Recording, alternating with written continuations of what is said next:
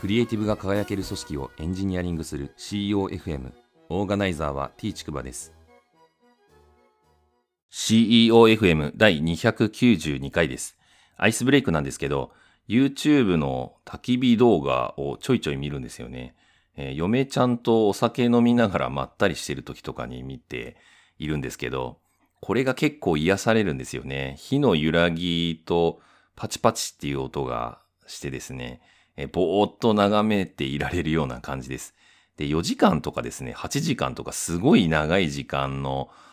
動画が上がってたりするので、作業用の BGM とかにも使えるっていう感じで、しかもいろんなパターンがあるんですよね。えー、焚き火と水の音を掛け合わせたやつみたいな。例えば川とかですね、湖とか、あと雨の音とか、雨もですね、パターンがあって、えー、しとしと降っているのもあれば、雷雨みたいなのもあったりして、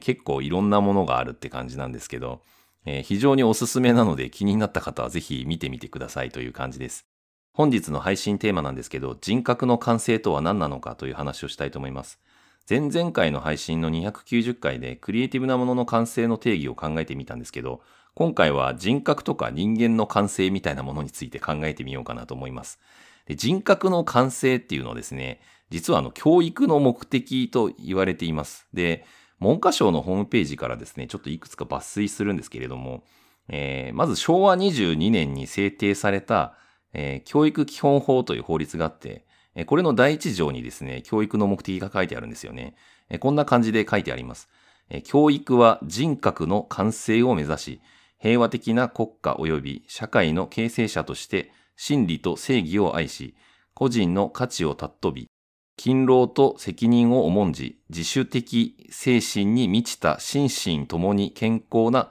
国民の育成を期して行われなければならないっていう感じですね。かなり抽象的な内容なんですけれども、えー、まあ、人格の完成を目指すというのがあ、教育の目的であるということが明確に謳われているという感じです。でこの人格の完成についての補足事項が3つ書いてあったので、それを紹介するんですけれども、え1つはですね、個人の価値と尊厳との認識に基づき、人間の備えるあらゆる能力をできる限り、しかも調和的に発展せしめることっていうふうに書いてあります。まあ、これも非常に抽象的な言葉で書いてあるんで、いまいちイメージが湧きづらいかもしれないんですけど、調和的っていう表現からですね、まあ、総合的なスキルアップのことを指しているのかなっていうふうに私は理解をしています。例えばエンジニアで言えばですね、人間力も含めて技術力みたいな、そんな感じですかね。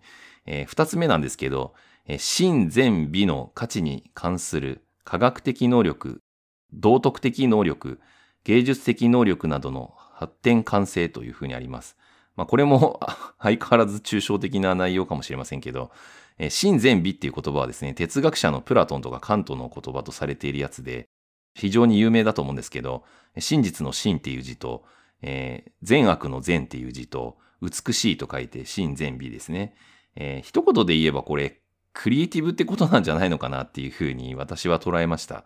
三つ目なんですけど、人間の所得性、所能力をただ自然のままに伸ばすことではなく、普遍的な基準によってそのあるべき姿にまで持ちきたすことでなければならないっていうふうにあります。えー、ちょっと文章がわかりづらい言葉かもしれませんけど、まあ、自然のままにではダメだということで、まあ、これはほったらかしじゃダメってことなのかなっていうふうに私は理解をしています。で、普遍的な基準っていうのもですね、えー、結構難しいなと思うんですけれども、まあ、一定の規模のコミュニティとか組織の中にあるコンセンサスみたいなもので、えー、まあ、これがですね、ある程度その、普遍的な基準と、まあ、言えるんじゃないかなというふうにも思っていて、まあ、広い意味で組織のことなのかなっていうふうにも思っています。で、結局人格の完成っていうのはどういう定義なんだろうみたいな、どういう意味を指すんだろうって思ったらですね、えー、エンジニアリングとクリエイティブと組織じゃんってなってですね、この CEOFM の、えー、配信のテーマそのものだなっていうふうに、えー、思ったって感じですね。えあと、反復的に挑戦を繰り返すことそのものがですね、発展完成っていうふうに言えるのかもしれないなと思っていて、まあこれはプロダクト開発とかも結構似てる側面があるような気がしててですね、まあリーンとかで言われているような、まあアジャイル開発とかで言われているような手法そのものとも言えるような気がしていて、できるだけ小さいスパンで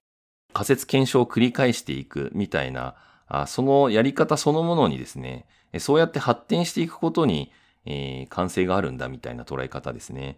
で、最終的にですね、人っていうところで見ると、自分と他者で対話しながら理想を追い求め続けることなのかなっていうふうにも思います。日々の傾きそのものとも言えるのかもしれないんですけど、なんか努力してですね、何かまあ理想と現実のギャップがあると思うんですけど、その現実のギャップにですね、えー、悲観して負けてしまうんじゃなくて、えー、理想を、まあ希望に燃えて追い求めるみたいな、あそういう生き方をですね、えー、常に上を向いて生きていけるかみたいな、なんかそんな感覚に近いのかなっていうのを感じました。まあ、すごく身近な話で言えば、同じ毎日をただ繰り返しているだけっていうよりはですね、え昨日の自分よりも今日の自分みたいな、今日の自分よりも明日の自分の方が